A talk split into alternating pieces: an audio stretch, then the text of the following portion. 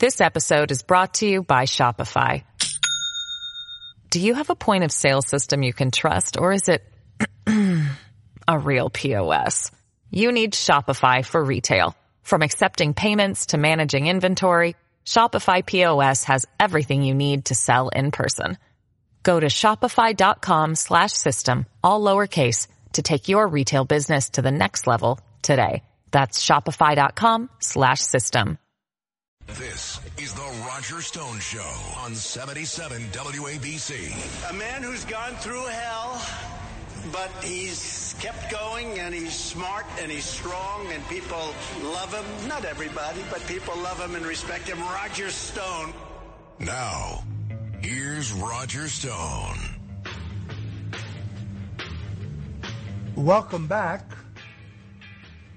Joining me now is former Congresswoman Tulsi Gabbard, uh, who is not only a former member of Congress, but an officer in the United States Army Reserve, where she holds the offer, office of, uh, or the rank, I should say, of Lieutenant Colonel. She served in the U.S. Congress as a representative from Hawaii's second congressional district from 2013 to 2021. Uh, and she announced in October of 2022 uh, that she was leaving the Democratic Party after seeking that party's nomination for president in 2020. In 2002, Tulsi Gabbard was elected to the Hawaiian House of Representatives at the tender age of 21. She served her country in the uh, Iraq War uh, uh, debacle uh, and uh, she joins us today on the Roger Stone Show. Tulsi Gabbard, welcome to the show. Thank you so much, Roger. It is great to join you today. Um, great to be with you and your audience. Uh, I'm going to tell you, I mentioned this to you in a text. You may hear some gunfire in the background. Uh, I just wrapped up competing in uh, competition with the tactical games. So don't be alarmed by the background noise. We very much appreciate that. Uh, you made a, uh, a, groundbreaking speech, an extraordinary speech uh, at the Conservative Political Action Conference. I noticed, by the way, that you delivered uh, an incredibly eloquent speech without a single note, which is very, very difficult to do. Uh, uh, let's uh, play that bite of Tulsi Gabbard at the CPAC conference, specifically here talking about the candidacy of Nikki Haley uh, and President Donald Trump. Now, if you listen to what Nikki Haley has been saying, she claims that she claims that President Trump only cares about himself and that he's doing all that he's doing only for himself. If that were the case, wouldn't he just walk away from all this? Walk away from the headaches and the attacks and the stress that he's enduring right now? So why doesn't he? I've had the chance to meet with him and speak with him at length, and I've seen firsthand his heartfelt interactions with friends of mine, veterans, and I've seen how he has touched their hearts and move them to tears as he expressed his appreciation for their service and their sacrifice. No cameras, no crowds, just that heartfelt conveyance of appreciation. I've gotten a sense for what motivates him. And it's got nothing to do with what the Washington establishment is accusing him of. This is a man who's a fighter. He has strength and resilience.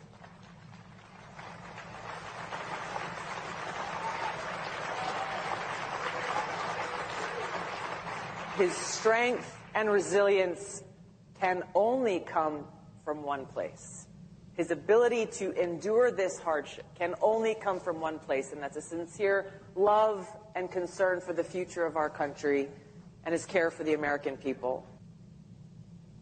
Uh, an extraordinarily powerful speech, uh, and I congratulate you for it. Uh, it's interesting uh, that a straw poll taken of those who participated in the Conservative Political Action Conference, which is always avidly watched for those years in which there's an open presidential nomination, or uh, in this case for the vice presidency, uh, showed uh, that uh, South Dakota Governor Kristi Noem was the choice of a mere 15%.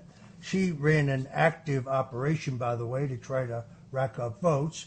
Uh, Vivek Ramaswamy, who only recently ended his own most interesting presidential campaign, also uh, scored at 15%. Uh, Tulsi Gabbard, you were third with 9%.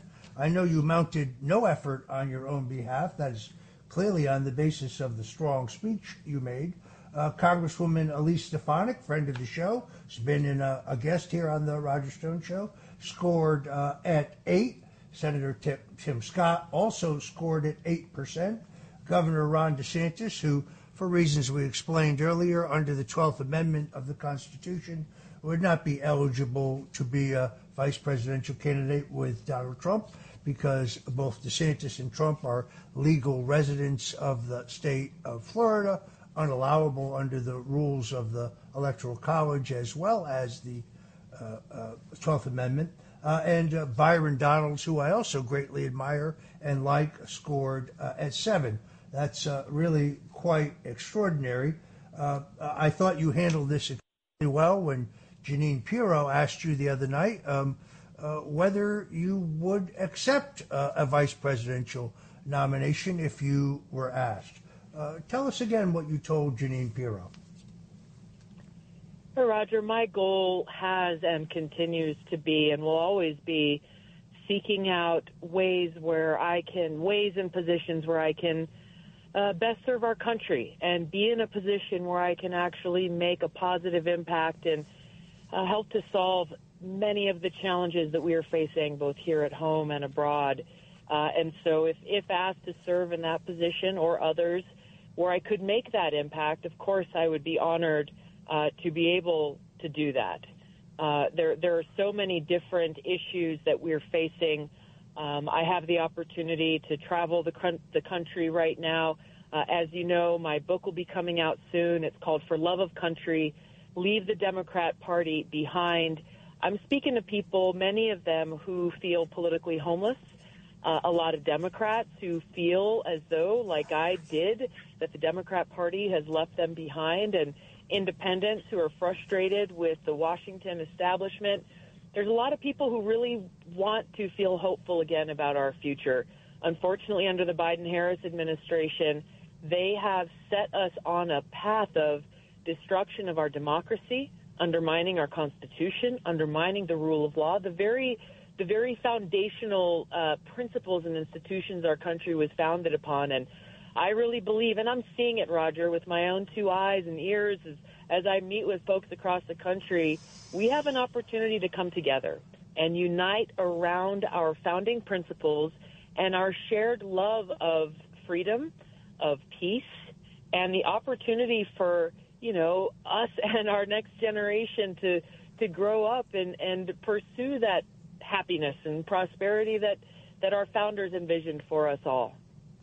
You know, I'm a great believer uh, in redemption. I think people change over time. Uh, when I tell friends uh, how impressed I am with your courage and your speaking out against the war machine, uh, they often point out to me that you know you were once a Democrat. In fact, you were once vice chairman of the Democratic National Committee from 2013 to 2016, and you actually endorsed uh, Bernie Sanders for president in 2016. But people change. I worked for Ronald Reagan, who took the conservative movement started by Barry Goldwater and brought it to maturity in this country. He was not only once a Democrat, but he was the most liberal of New Deal Democrats. People change as they get new information was there a specific event uh, that triggered your decision to leave the Democratic Party and become an independent? Yeah, Roger, a couple things I want to say on that. First of all, to directly answer your question, there wasn't one specific triggering event. Uh, you know, throughout my time in Congress or throughout my time involved with politics at all, I've always been an independent-minded person, and and uh, shortly after I was elected to Congress, you know, there was a lot of news and people saying, oh, you know, she's the she's the rising star of the Democratic Party. All this kind of stuff. Uh, it didn't last long once they realized that I had a mind of my own, and that I had no issue calling them out when they were wrong, uh, and taking a stand based on principle and doing my best to do what was right for the American people and our country. Uh, and and so you know, in 2016, you mentioned my endorsement of Bernie Sanders. I endorsed Bernie Sanders because I saw an opportunity. It's really around one major issue, and that was the issue of war. Hillary Clinton is the queen of warmongers. She is the ultra neocon. And Bernie Sanders, you know, I don't agree with him on a lot of things, but on that issue, at least he seems to be more of a non interventionist. And I resigned as vice chair of the DNC to endorse him and have that platform to point out the dangerous threat that a President Hillary Clinton would pose to the country. Because trust me, as you remember, Roger, the mainstream media wasn't doing it. They were all saying she's the most qualified person ever to run for president. No one ever challenged her on her record as Secretary of State. No one ever challenged her on the, the absolute uh, abysmal consequences, costly, deathly consequences of what she pushed as Secretary of State and what she voted for as a U.S. Senator. And so as, as, as I went forward throughout the years, uh, the Democratic Party, even as, as a 2020 candidate for president in a Democratic Party, my goal was to see if I could somehow within the party bring about change, bring about change to the party to take it back to the party that JFK once led, to the party that Martin Luther King uh, once was a part of.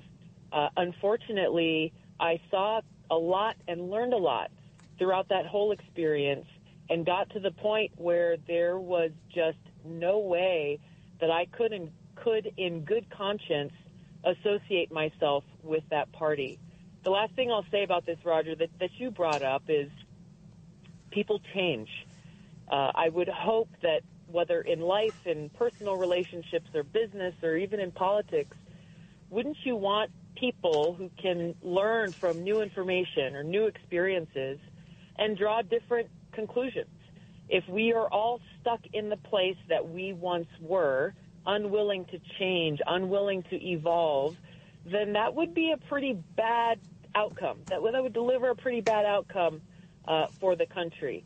And as we look to this next election, and this is why I'm spending the rest of this year through November 5th talking to as many people as I possibly can, if we treat people with respect, those who may be Democrats or used to be Democrats or independents, they can be won over to consider the truth of how the Biden Harris administration is destroying our country and to see that there is a better choice out there. If you treat people like crap, they're not going to listen to a word you have to say. So I, I it's what I'm trying to do. It's what I encourage other people to do. It's the message I deliver to the audience at CPAC. Don't just talk about, don't just talk to and hang out with people you agree with. You don't win elections and bring about change that way. You've got to be willing to talk to folks who, who you may not be sure whether you agree on everything. Have a real conversation. We got to bring back dialogue in this country and move forward together around the fundamental principles that make us who we are as Americans and as a country. Uh, you are at a shooting contest in Arizona right now, as you told me. Uh, one of the criticisms I think, which is inaccurate, that I keep seeing online, is that you are uh, uh an opponent of the Second Amendment. Uh, I read a very good piece about this not long ago. Your views have evolved on that issue, but not recently. Uh, tell us uh, your current position regarding the right to keep and bear arms. I wholeheartedly support the Second Amendment and the right to keep and bear arms.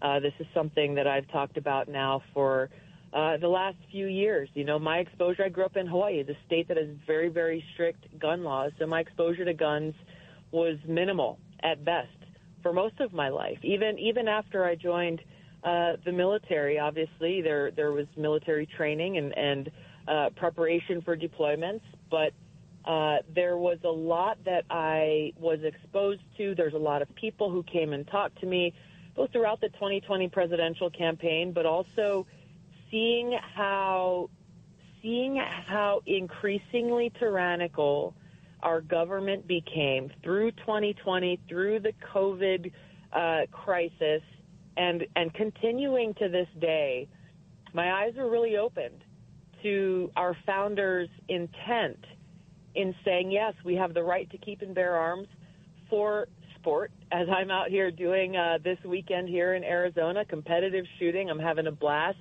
So much fun uh, for people who like to hunt, for self-defense to protect yourselves and your loved ones, but also as a check on the power of an increasingly tyrannical government.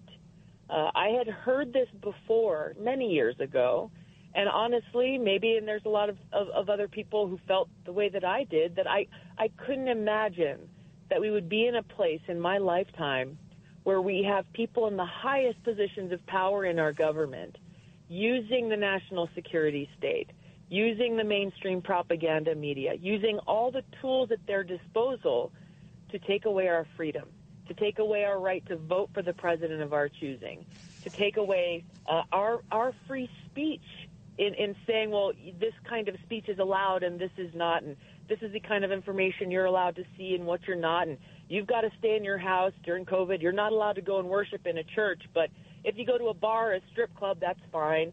Uh, you're not allowed to gather in large groups unless you're marching with Black Lives Matter. There was so much that happened that that really opened my eyes uh, to our founders' intent in passing the Second Amendment, and wholeheartedly uh, support it and will defend it.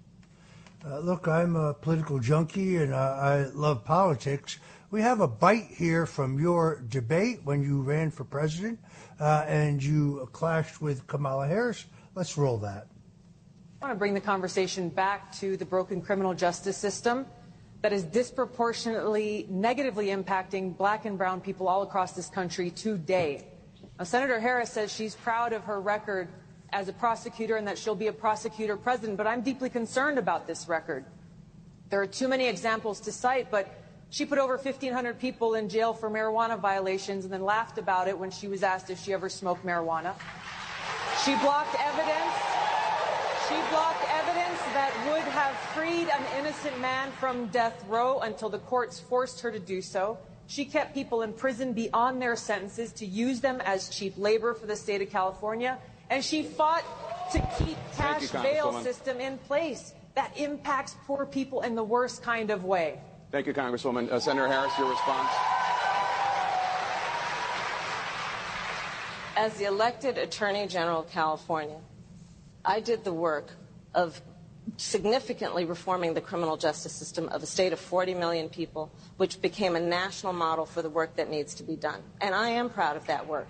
And I am proud of making a decision to not just give fancy speeches or be in a legislative body and give speeches on the floor, but actually doing the work of being in the position to use the power that I had to reform a system that is badly in need of reform. That is why we created initiatives that were about reentering former offenders and getting them counseling. The bottom line is, Senator Harris, when you were in a position to make a difference and an impact in these people's lives, you did not. And worse yet, in the case of those who were on death row, innocent people. You actually blocked evidence from being revealed that would have freed them until you were forced to do so. There is no excuse for that.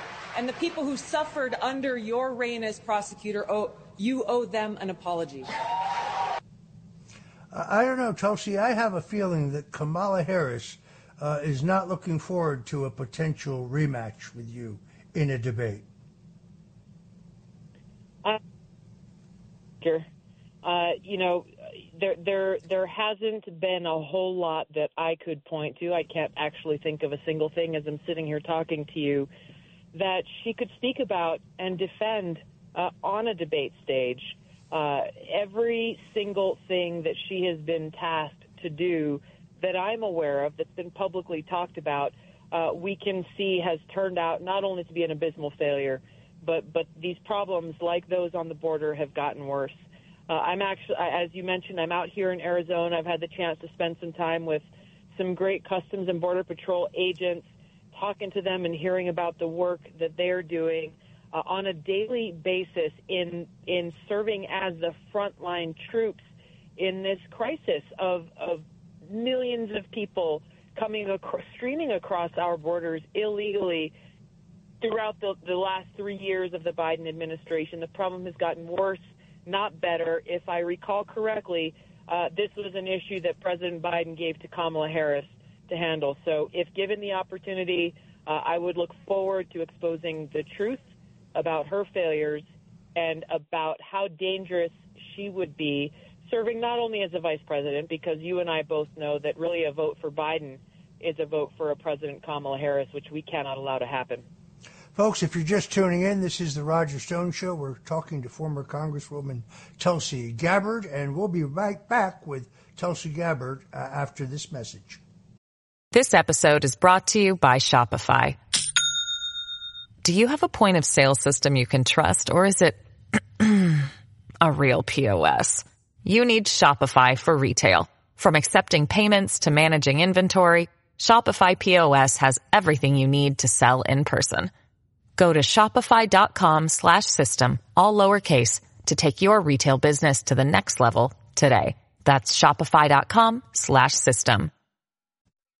This is the Roger Stone Show on 77 WABC. A man who's gone through hell, but he's kept going and he's smart and he's strong and people love him. Not everybody, but people love him and respect him. Roger Stone.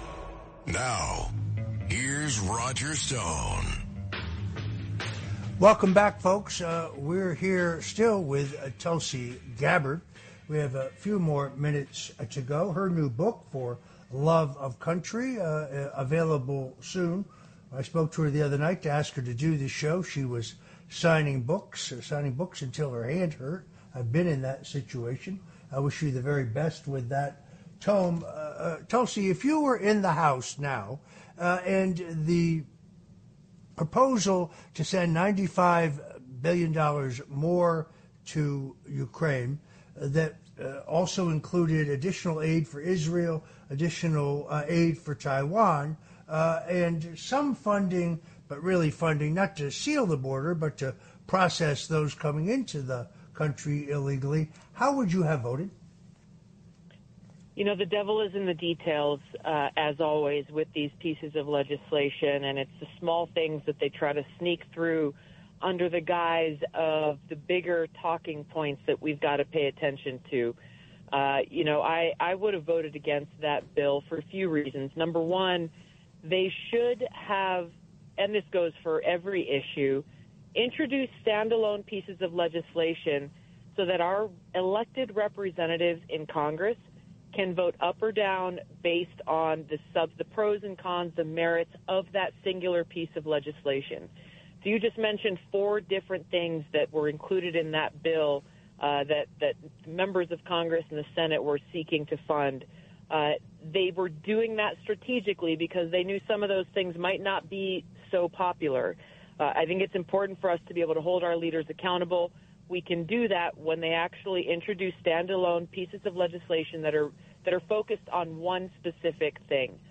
The biggest issue that I had with the border portion of that bill, and I get that sometimes you got to make compromise, and you do as you're negotiating legislation, it actually would have codified into law the illegal entry of people into our country. There were limitations on the emergency powers that that legislation uh, would give the president insofar as how often it could be activated. There were limitations in how often it could be used. That, in my mind, is a dangerous precedent to set to say, well, hey, it's okay for a certain number of people to break our laws and enter our country illegally as long as it stays under this number. If we have laws on the books they need to be enforced, period. There were good pieces of that legislation, but passing into law, codifying into law, legalizing people breaking our laws to illegally enter our country is ridiculous. I just talked to a guy today who's seeking permanent residency and a green card. He uh, has moved here from Israel several years ago. He has waited years and spent a ton of money on immigration lawyers just to try to get a green card. So, as you can imagine, his family is incredibly frustrated to see how many people are breaking our laws and cutting to the front of the line, and there's no repercussions or consequences. Uh, with regard, and I know we're wrapping up here quickly Uh, the, specifically, I want to touch on the funding for Ukraine. There continues to be a blank check being written once again without any accountability for how that money is being spent and without any explanation or description of what exactly is our objective. I think we as the American people should not accept what we're hearing from the Biden Harris administration directly from President Biden and Kamala Harris, which is we are in this for as long as it takes. What does as long as it takes mean? What does winning look like? People who say, well, it's until Putin is, Putin is defeated. There's two big problems with that. Number one, it's just not going to happen. They're living in a fantasy world. There are many more people. He has a lot more money and a lot more troops than Ukraine. He will outnumber them and bleed them through a war of attrition for as long as it takes for him to hold on to power. Number two, even if they were successful in getting rid of Putin, which is really the goal of the Biden Harris administration, is regime change. They have not talked about what happens next, who comes next. There are many examples that we can point to. I'll point to Gaddafi in Libya. They got rid of him because he was a bad guy. But look at Libya today. It is it is a failed state, a stronghold for Islamist terrorists, and a country where human beings are treated as slaves in broad daylight.